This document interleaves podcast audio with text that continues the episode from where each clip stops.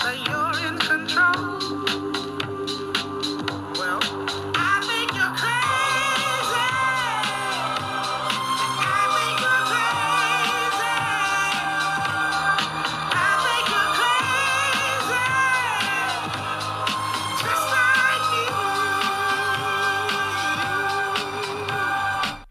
Happy Tuesday and welcome to Not Boring. I hope everybody enjoyed their Labor Day weekend if they're in the United States. Otherwise, hope you had a great weekend and a great Monday. In case last week seems oh so long ago, here's a little refresher. Tech stocks were at an all time tear until Thursday when the music stopped and prices tumbled. The Financial Times did some digging and discovered that, that an old, not boring favorite was behind the market's rise and fall. That's right, SoftBank is at it again, and that's the subject of today's Not Boring. But first, this is brought to you by Teachable. So, a fun fact I started this newsletter in May of 2019 as an assignment for an online writing course I was taking. That course was built on my favorite passion economy platform, Teachable. Smart people have made over $850 million teaching what they know in courses built on Teachable. And in two weeks, the company is hosting a three day summit to share everything that successful creators, including not boring favorites like Li Jin, Tiago Forte, and Ankur Nagpal, have learned about turning their knowledge into money. I'll be there taking notes. Tickets are $29 this week and going up to $39 on Friday, so get in now. If you want to start or grow an online or content based business, this will pay for itself thousands of times over. So there's a link to go and get your ticket. I'll be there. Hope to see you there. Now let's get to it. Masa Madness. Before I wrote this newsletter, I worked for a company called Breather, where part of my job was running our real estate team. We were responsible for finding and negotiating leases on office spaces that we would design, build, and rent out to clients for shorter time periods. As we moved upmarket into longer rentals and bigger spaces, we increasingly competed with WeWork for both spaces and clients. It sucked. Every week, every space that we looked at, WeWork looked at. For a space that would typically cost $65 a square foot, they would offer, offer $70 a square foot. When brokers bought WeWork potential customers, they would pay up to 100% of one year's rent as a commission. If a customer asked for an expensive build out, they would do it. Different WeWork locations would even compete with each other for the same customer by offering lower prices. We ran our underwriting model to understand if we could do the same things that they could do to acquire spaces or customers, and we couldn't figure out how to make the numbers work. Because they didn't. And they didn't have to, because WeWork was backed by SoftBank. Now, dunking on SoftBank became de, rigueur when the market realized what all of us in the industry already knew that WeWork's unit economics were terrible because they were trying to use capital as their moat. And it wasn't just WeWork. WAG, Brandless, Katerra, Uber, Compass. Bloomberg called SoftBank the Pied Piper of unicorns, as it lured startups to giant pools of money in which they drowned.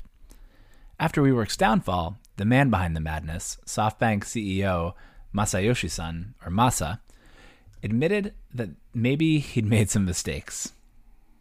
He feigned contrition. Along with the company's first quarterly earnings loss in 14 years last November, Son told investors, My investment judgment was poor in many ways, and I am reflecting on that. And it kind of seemed like he meant it. Masa and SoftBank have stayed relatively quiet by their standards. It announced that it would unload more than $50 billion of legacy assets, including stakes in T Mobile US, Alibaba, and its own Japanese telecom business, to shore up its balance sheet and buy back shares. Conservative move. Nice. And the market bought it. SoftBank shares recovered from 2,687 yen, or about 25, 25 in USD, level post earnings loss in November, to a high of about 6,932 yen, or about $65 in late August. Then last Friday, the Financial Times dropped a bomb. Masa and his team of profligate spenders were behind the massive run up and subsequent crash in tech stocks. The son of a bitch had done it again. The hard truth about SoftBank. After I wrote about Stripe last week, one of my favorite anonymous alt accounts on Twitter goaded me.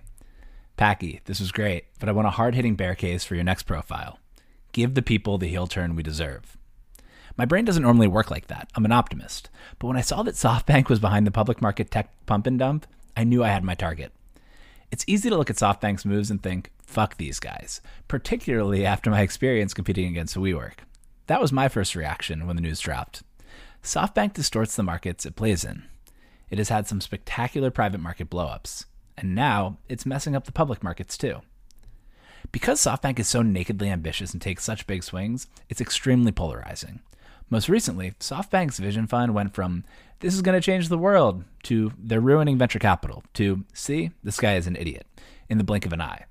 As a result, there's not a lot of nuance in the conversation around the company. That's what I'll try to bring today by covering three ways to look at SoftBank. There's the bullish case. Masa has a vision that no one fully appreciates, and it trades at a discount. Two is the neutral way of looking at the company. Masa's Lenny from Of Mice and Men for tech companies. Don't worry, I'll explain. And three, the bearish case. Masa is just a Wall Street bets trader with a lot of other people's money. SoftBank is a reflection of its founder. Masa is an optimistic and hyperbolic guy. He's a mix of finance and technology, but is much better suited towards the latter and gets himself in trouble, with a couple of very notable exceptions, when he goes too far towards the former. In a 2014 interview with Charlie Rose, at a time when both men's reputations were cleaner than they are today, Masayoshi Son compared himself to Steve Jobs. If Steve is art and technology, he said, I am finance and technology. Masa's history, and SoftBank's, is a decades long progression from one end of that spectrum to the other. The further it veers from technology into finance, the riskier it becomes. Masa often sees only the upside while ignoring downside risk, a valuable characteristic in a technologist, an entrepreneur, and a liability in a financier, and a dream for the media. It's easy to root against Masa without knowing his story, but hard to root against him once you do. Meet Masa. Born in a fishing village in Japan in 1957 to a family of Korean immigrants, at a time when being an immigrant in Japan was not a good place to start, Masayoshi Son came into the world with a chip on his shoulder. The Japanese government forced Son's family to change its surname to a Japanese one, Yasumoto. Masayoshi hated it. Luckily, he was gifted enough to make his own name for himself. When he was 16, Masa cold called the founder and president of McDonald's Japan, and receiving no response, flew to Tokyo and sat in the man's reception area until he gave in and agreed to meet with the precocious teenager. During those 15 minutes, he gave Masa two pieces of advice learn English and study computer science. Ever impatient, Masa moved to the US that same year. He dispensed with high school quickly, and this is in his own words. I went to Serramonte High School. I had spent three months in Japan as a freshman in high school, so I entered Serramonte as a sophomore. After one week, I was promoted to a junior. After three or four days as a junior, I was promoted to a senior. I was a senior for another three or four days, then I took an exam and graduated. The result was that I finished high school in the United States in two weeks. Then I went to Holy Names College for my freshman and sophomore years before transferring to Berkeley. Want to guess what he studied at Berkeley? Economics and computer science. There it is finance and technology. He started his career on the tech side of the spectrum. While at school, he patented an, an electronic translator with a professor, Boris Moser, and sold the patent to Sharp for around $1 million within a year. He also imported hit arcade, games like Pac Man and Space Invaders from Japan, tweaked the software to make the games US friendly, and made at least a million dollars doing that too. He made game software too, and sold his stake in that company, Unison World, to his associate in the venture for close to $2 million. None of these companies would be his life's work, though. After selling those businesses, he moved back to Japan as a young millionaire, changed his surname back to the Korean Sun, and spent about a year and a half thinking. In a 1992 interview, a decade into SoftBank's life, he told Harvard Business Review I spent all my time just thinking and thinking, studying what to do. I went to the library and bookstores. I bought books. I read all kind of materials to prepare what I would do for the next 50 years. Then I had about 25 success measures that I used to decide which idea to pursue. One success measure was that I should fall in love with a particular business for the next 50 years at least. He launched SoftBank, the company that he still runs today, in 1981, 39 years ago. SoftBank started its life as a distributor of PC software at a time when computers were viewed as toys in Japan, and when software was sold on discs in stores. Within one year, he grew SoftBank sales from 10,000 to 2.3 million dollars. Six months into the new business and already restless, Masa launched two magazines simultaneously, OPC and OMZ. He wanted to own both software and content in the growing computer space. Over the next decade, Masa grew SoftBank sales to $354 million. Flush with cash, Masa transformed SoftBank in the 1990s, taking the first steps towards turning it into a finance company. In 1994, he went public on the Tokyo Stock Exchange at a $3 billion market cap. In 1995, he bought the US based tech media company Ziff Davis and Comdex, which threw events that were the South by Southwest of the day. In 1996, he launched a venture fund. He invested $100 million for 35% of Yahoo and created a Yahoo Japan in a joint venture. And then in 1999, he turned SoftBank into a holding company. That's the structure that it has today. In the late 90s and 2000s, SoftBank's venture fund made over 100 investments in startups, the most successful of which is one of the best inv- venture investments of all time. Masa personally led SoftBank's $20 million investment in Alibaba and gradually built up the position to 34% ownership. Of the meeting that led to the investment, Alibaba CEO Jack Ma told the Wall Street Journal in 2000 We didn't even talk about revenues. We didn't even talk about a business model. We just talked about a shared vision. Both of us make quick decisions. When Alibaba IPO'd in 2014, the investment was worth $60 billion, a 3,000 times return on $20 million. This is one of the very few times that Masa's finance side paid off. And like a gambler who hits his number on the roulette wheel, gave him the irrational confidence and bankroll that would get him in trouble down the line. Back in 2000, fueled by the dot com bubble, Masa briefly became the world's richest man. He told Charlie Rose, For three days, I was richer than Bill Gates. For three days, we were a $200 billion market cap. Then the bubble burst, and Masa lost more money than anyone in the history of the world. SoftBank's market cap tumbled 99% to $2 billion, and Masa's net worth followed suit, plummeting from 70 billion to $600 million. Masa had leveraged profits from his technology operating business into financial investments. At first, it worked tremendously well because the late 90s were a great time to be a techno optimist. Then it failed spectacularly because the early 2000s were a terrible time to be a techno optimist. Despite his nauseating losses, though, Masa remained optimistic and aggressive. He foresaw that just as the 90s were about the rise of the internet, the mobile internet would be the next wave. But he didn't have a mobile play, and he'd temporarily learned his lessons about arm's length investing. So he set his sights on acquiring and operating Vodafone Japan. In 2005, before buying Vodafone, Masa flew to Cupertino to meet with Steve Jobs, bringing with him a sketch that he'd drawn himself of an iPod phone. He wanted Jobs to make it. Jobs told him, We're actually working on this already, so I don't need your sketch. But since you're the first person to come and see me about this, I'll give you the exclusive rights in Japan. With the iPhone rights up his sleeve, Masa convinced a banker at Deutsche Bank, Rajiv Misra, remember the name, to loan SoftBank the $20 billion it would need for the acquisition. The bet paid off. SoftBank rebranded Vodafone Japan as SoftBank Mobile and launched the iPhone in Japan in 2008. It acquired Sprint for another $20 billion in 2013 to go even deeper on mobile. From a low of about 418 yen or $3.92 in late 2008, SoftBank's share price more than 10x over the next six years, peaking at 4,370 yen or $41.08 on September 14, 2014, the day that Alibaba IPO'd, driven by three things Yahoo Japan, the Alibaba investment, and SoftBank Mobile. Riding high on his operating wins, Masa geared up for his most ambitious bet yet the Vision Fund. If you're familiar with SoftBank, it's probably because of the Vision Fund.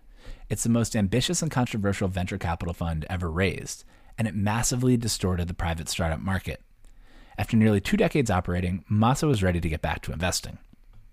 When Masa met with Saudi Crown Prince Mohammed bin Salman, or MBS, in t- September 2016, he offered him a $1 trillion gift. Give me $100 billion, he said, and I will give you back $1 trillion. Masa laid out his vision for an AI powered future and his plan to both bring it into being and profit from its existence through the Vision Fund. MBS was sold.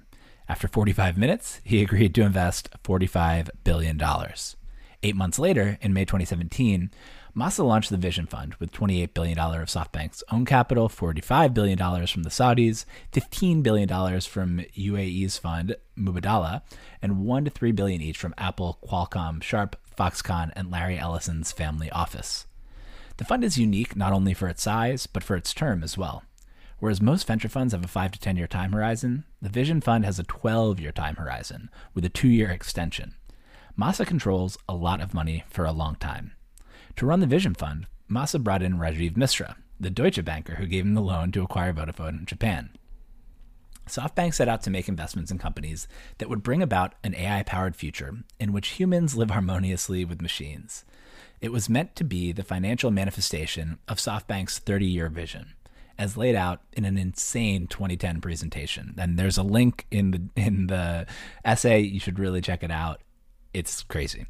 Far from focusing on AI investments, however, SoftBank built a portfolio of capital intensive atoms based companies. When you have $100 billion to deploy, it's tempting to invest in the kinds of businesses that can consume a lot of cash, even if those are the worst businesses to invest in. Over its first three years, SoftBank invested in 86 companies, including 18.5 billion in WeWork, 9.3 billion in Uber, 8.2 billion in Arm Holdings. They actually bought the whole company. That's about 25% that they moved into the Vision Fund. 5 billion in Nvidia, a public uh, public company, 2.5 billion in Flipkart, 2.3 billion dollars in GM's Cruise Automation, 1.9 billion dollars in Paytm, and investments in companies like Compass, Katerra, Oyo, Opendoor, and other real estate companies. The knocks on the Vision Fund are manifold. One, aggressive overbids. The Vision Fund is notorious for offering companies multiple multiples more money at higher valuations than they were planning on raising and threatening to invest in competitors instead if they said no. If a company set out to raise 250 million, Masa asked them what they would do if they had a billion. This elbowed out other investors and inflated, inflated private market valuations for startups. Self markups. In order to show gains on its investments, SoftBank invested in follow on rounds at even higher valuations. Since no one else was willing to pay what they were, they were artificially setting prices higher than the private and eventually public markets were willing to bear. And three, capitalism moat.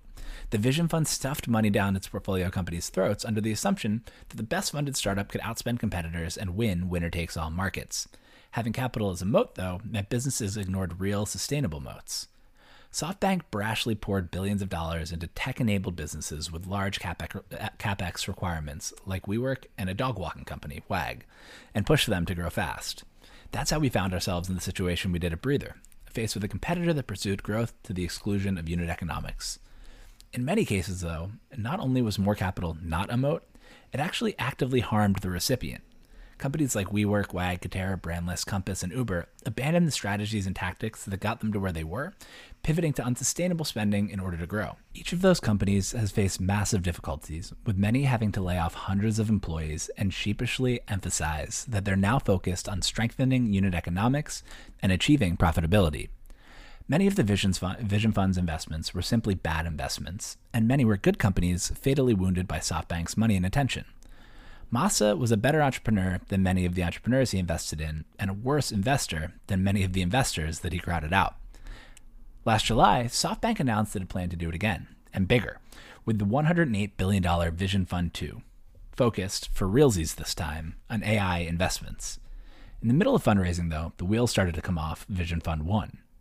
In September, just weeks away from going public, WeWork's embarrassing S1 and subsequent revelations of mismanagement tanked its IPO. In May of this year, due to a WeWork write down and Uber's post IPO underperformance, SoftBank announced a $17.7 billion loss in the Vision Fund for the fiscal year ended March 31st, 2020, wiping out any other SoftBank Group profits and causing a $13 billion loss for the parent company.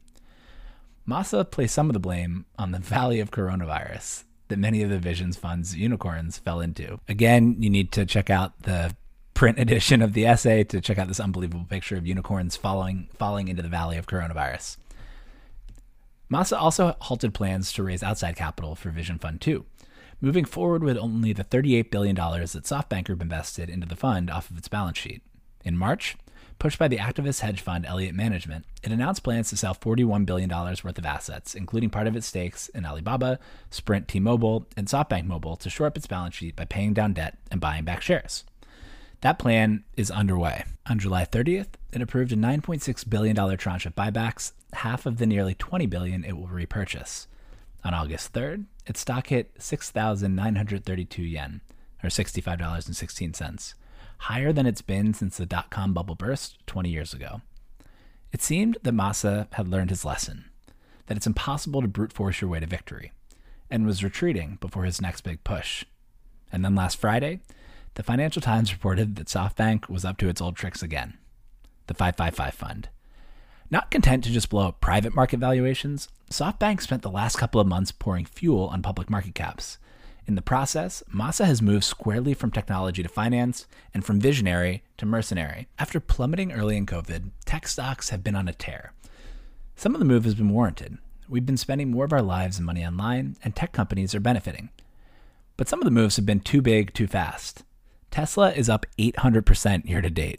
Zoom is up over 300%. Apple is up 125% with a market cap over $2 trillion. Whispers rippled across Wall Street trading desks that a NASDAQ whale was behind it all. Until Friday, no one thought to connect a recent, a recent announcement out of Tokyo to the move. On August 10th, along with reporting quarterly profits of $12 billion and highlighting the Vision Fund's $2.8 billion quarterly gain, Masa announced the creation of a $555 million fund to invest in tech giants like Apple, Amazon, and Facebook. Scratch that. Turns out 555 was just a placeholder name and not the fund size. That number is closer to $10 billion and growing. 555 is slang for go, go, go in Japanese gaming culture, and go, go, go it did. Over the spring and early summer, the fund bought $4 billion worth of shares in companies including Amazon, Microsoft, Netflix, and Tesla. Then on Friday, the FT reported that SoftBank was the NASDAQ whale behind billions of dollars of call option trades on the tech giants. Those trades fueled a massive rally in tech stocks and last week's steep decline. Even with $10 billion, though, you can't typically move markets. So, how did the 555 fund do it? First, it bought $4 billion worth of shares in major tech companies. Then, it bought $4 billion worth of call options on $30 billion worth of those same companies' shares. 4 billion is a lot of stock to buy in just a few companies, but it's not unusual. $4 billion in call options, however, is an extraordinary amount because call options can give their owners exposure to more shares for less money. With $4 billion, SoftBank was able to gain exposure to $30 billion worth of shares. Here's how call options give the buyer the right to buy a stock at a given price, the strike price, on a certain date, the expiration. As an example, Apple's trading at $120 today. With $1,000, I could either buy 8 shares of Apple stock, boring, or 1,000 calls on Apple stock at $170 strike price expiring October 16th for $1 each. The latter gives me more leverage to make money and to move Apple's price. Whether I buy shares or call options, the most I can lose, if the price is below $171, is the $1,000 that I invested. But if the price goes above $170, I can make a lot more money, and the person selling me the options can lose a lot more money by trading calls. If the price goes up to 200, I can make $29,000 on my original $1,000 investment. If it somehow goes to 250, I can make $79,000. My gains and her losses can go infinitely high since stocks have unlimited upside. If the price goes to $250, I generate 108% return by buying the stock, but a 79x return with calls. This is why Wall Street bets traders with small accounts love options trading and why the lottery is called the poor tax. They give you a small chance to turn a little money into a lot. The downside is equally dizzying for the call seller and not nearly as fun. So instead of taking that risk, she hedges, either by buying shares of Apple today so that she can just give me those shares in case the price is above $170, or by buying calls herself to neutralize her exposure. By buying either shares or calls, she pushes up their price. In either case, I win. Now, with $1,000, I can't actually move the market, but with $4 billion worth of calls, SoftBank is effectively forcing sellers to buy tens of billions of dollars worth of stock, which can push the market faster in the direction that it's been trending anyway. This is an incredibly Masa way to trade. He's not passive. He likes to alter the markets that he plays in. In the private markets, with a $100 billion fund, he can bully companies and send valuations soaring above reasonable levels. The public markets are much bigger, though. Buying $4 billion of Apple shares would barely make a dent on the company's $2 trillion market cap. Buying $4 billion worth of calls, though, particularly during slow summer months when a lot of traders are vacationing, gives Masa leverage to move the markets and make boku bucks in the process. It's a quick way to make up losses if it works. And so far, it's working. Over the weekend, the FT reported that as of last week, SoftBank was actually up $4 billion on the trades, even after Thursday and Friday's decline, although they haven't sold the positions yet and are at risk if tech stocks tumble further this week. In just a couple of months, between the rise in the underlying stock prices and the options premiums, the 555 fund has made up a good chunk of the Vision Fund's losses. Options are a dangerous game, though. Masa and Rajiv Misra, Rajiv Misra brought in a host of ex Deutsche Bank traders and bankers to help run SoftBank Investment Advisors, which manages both the Vision Fund and the 555 Fund. In October, eFinancial Careers reported that many of those people are the same ones who tanked Deutsche Bank with bad derivatives trading. Notably, the XDB team is largely made up of credit and derivatives traders, not tech equity investors. With this latest move, Masa has gone from technology to finance all the way to financial engineering. So, what does it all mean? Is SoftBank good or evil? Should investors be bearish or bullish? There's three cases. First, the bull case. Masa has a vision that no one fully appreciates, and you can buy SoftBank at a massive discount to book value. For those of us who were introduced to Masa through the Vision Fund, it's easy to look at his tactics and hate him, his company, and everything he stands for. But watching Masa's interviews and learning more about his story, I've come to appreciate him. He's kind of adorable, and I genuinely think he wants to make the world a better place. Plus, he's been right before.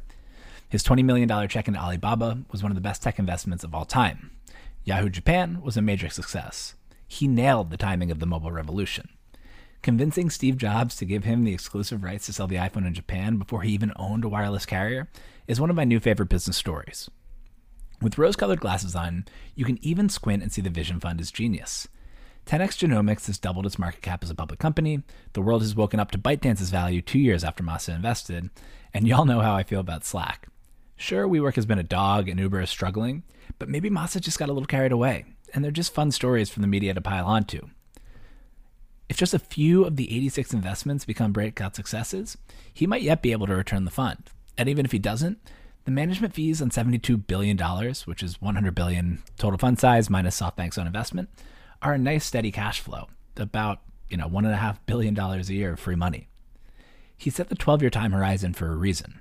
Technology bets can take time to pay off. And the 555 fund, despite messing with the market, it's up.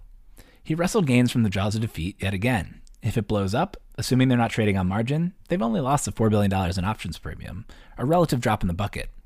But the upside is massive. It's actually kind of smart. If you subscribe to the idea that Masa still got it and is among the world's most visionary operators and investors, there's a case to be made that SoftBank is just hitting an early rough patch on the road to a massive opportunity.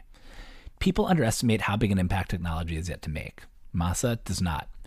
If he needs to be the villain for a couple of years while everyone else catches up to his vision, so be it.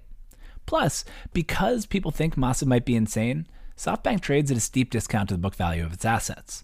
Before it started selling off parts of its stake in Alibaba, for example, its ownership of Alibaba was worth, more than SoftBank's entire market cap. When Elliott Management took a $2.5 billion position in SoftBank in February, it did so because it believed that the company could close that gap. And SoftBank is playing ball with Elliott, agreeing to the $20 billion worth of share buybacks the hedge fund demanded. In the bull case, when you buy SoftBank at its current $11 trillion, uh, 11 trillion yen or $104 billion valuation, you're getting a deeply discounted portfolio of assets plus a potential upside if Masa is right in his vision of the future. And he's been right before. The neutral case Masa is like Lenny from Of Mice and Men, loving his investments so much that he crushes them. The night before my wedding, my great friend and groomsman Nick got up to make a speech. In it, he compared my high school dating life to Lenny, a character in John Steinbeck's novel Of Mice and Men. Lenny was a simpleton. He loved his rabbits so much that when he pets them, he invariably crushes them to death. Now, I didn't harm any rabbits, but Nick argued that when I had a crush on someone, I would get so excited that I couldn't play it cool. In the neutral case, Masa is Lenny, and tech and tech adjacent companies are the rabbits. He couldn't help himself but to turn SoftBank's profits into investments in exciting new startups that match his vision for an internet powered future in the run up to the dot com crash. He overfunded companies through the Vision Fund, not to mark up his own valuations and crowd out other investors, but because he was so excited to see what these potentially revolutionary companies could do if money was no issue. And he wasn't trying to manipulate the market via the 555 fund. He just so strongly believes in the potential of technology companies that he wants long and leveraged exposure any way he can get it. Masa and SoftBank aren't evil or manipulative, this argument goes. They're just really, really excited, and they don't know their own strength. Time will tell if their enthusiasm and approach are warranted. And then there's the bear case. SoftBank is just a Wall Street bets trader with tens of billions of dollars of other people's money. Remember that strategy I told you about earlier, the one in which you buy call options in big volumes to force the fund writing the calls to buy the underlying stock, driving up prices? If it sounds at all familiar, that may be because it's the same one employed by Robinhood traders on the now infamous Wall Street Bets subreddit. During COVID, one of the persistent themes in the market has been that retail investors, like the ones on WSB and the people who trade on Robinhood more broadly, have been moving the markets with their dumb trades. According to this theory, that's why Tesla stock has run up, why Apple popped after it announced stock splits, and why SPACs like Virgin Galactic and Nikola have seen their shares rise in ways that don't make sense given the underlying numbers. It turns out, though, that people have the right crime but the wrong culprit. This is exactly what SoftBank's 555 fund has, been doing on the largest names in the world. When it works, it works really well. If you get the timing wrong, you lose, you lose it all. In the bear case, this is just the latest example of Masa's overeagerness to risk it all. Viewed in this light, SoftBank selling its most valuable assets to fund risky bets seems negligent at best. When I was younger and dumber, in 2013, I bought Tesla at 29, Facebook at 19, and Apple at a price I don't even want to think about. The market was booming, and I didn't want to miss out on maximizing my gains, so I sold those stocks and rolled them into call options. Instead of a portfolio of stocks that would make me look like a genius today, I ended up with zero dollars on those trades. In selling stakes in Alibaba, T Mobile, and SoftBank Mobile to bankroll a tech options hedge fund, run, I might add, by a bunch of former credit traders who ran their bank into the ground, SoftBank is doing the same thing on a much bigger budget. The bear case is not that SoftBank loses this 555 fund money. Assuming they have $8 billion invested and half of it's their money, even if they lose 50%, they've only lost 2 billion. Not the end of the world. The bear case is that this move signifies a few worrisome things. One, that Masa has an increasingly big risk appetite. Not content with vision fund gains or even price increases in big public tech stocks, he's making risky bets for the chance to achieve outsized gains. He may continue to sell off core assets to take on more risk. Masa wants easier, faster wins. You can't double $4 billion in a few weeks investing in startups. Options trading is one of the only ways to do it. He's impatient and getting sloppy. And three, Masa is shifting from technology to finance, and Masa kind of sucks at finance. Other than the Alibaba investment, nearly every good thing that SoftBank has done has been when Masa focused on the operating and technology side of the business instead of the finance side. The questions that investors need to ask themselves is Do I want to invest in SoftBank if it's just a very big alternative asset manager that invests in the same big tech companies I can on my own? Anyone with a Robinhood account can buy calls on Tesla. Why take on all the other risks associated with investing in SoftBank to get to the same spot? If I want to invest in a tech holding company, why not invest in Tencent, which has accumulated a more impressive portfolio, has proven its ability to add value to its investments, and has both a vision and a plan for bringing about profit for bringing about and profiting from a tech-powered future. And if I want to invest in an alternative asset manager, why not invest in Blackstone, which is also publicly traded, has a better track record, and launched its own, more disciplined tech growth equity fund? Plus, SoftBank lacks the subtlety to manipulate the markets in secret. Whether in private markets or public, when there's a big head scratching inflation in prices, SoftBank is always standing right there holding the bag. So, am I a SoftBank bull or bear? I came into this piece with an extra grind. I expected to tear SoftBank apart, had the bear case written in my head, and was going to leave it at that. Ultimately, though, I think that Masa is just an unrelenting optimist. Optimism is an incredibly important characteristic in an entrepreneur. Only an extreme optimist would lose $69 billion, then fly to California with a sketch and a dream, convince Steve Jobs to do a deal on spec, convince a bank to loan him $20 billion, and create a legitimate challenger to Japan's biggest telecom company. But naked optimism is a detriment in finance, and even venture investing. It lets you get swept up by people like Adam Neumann, who have more charisma than sense, and it allows you to YOLO trade call options on some of the world's most heavily traded stocks without covering your downside. I probably wouldn't bet on Masa the investor there are very few people I'd want to back more than Masa the entrepreneur. Whether SoftBank is a good investment or not, to me, comes down to whether it continues to move towards Masa's finance side, selling operating assets in the pursuit of higher, faster returns, or whether it rolls up its sleeves and starts making its vision come true with more than its checkbook. I'm staying on the sidelines for now, but I'll be watching with fascination instead of contempt. And I never thought I'd say this, but I'll be rooting for Masa. I hope he can pull that off. So that's all for this week. Thanks for listening, and we'll be back on Thursday. Have a great week.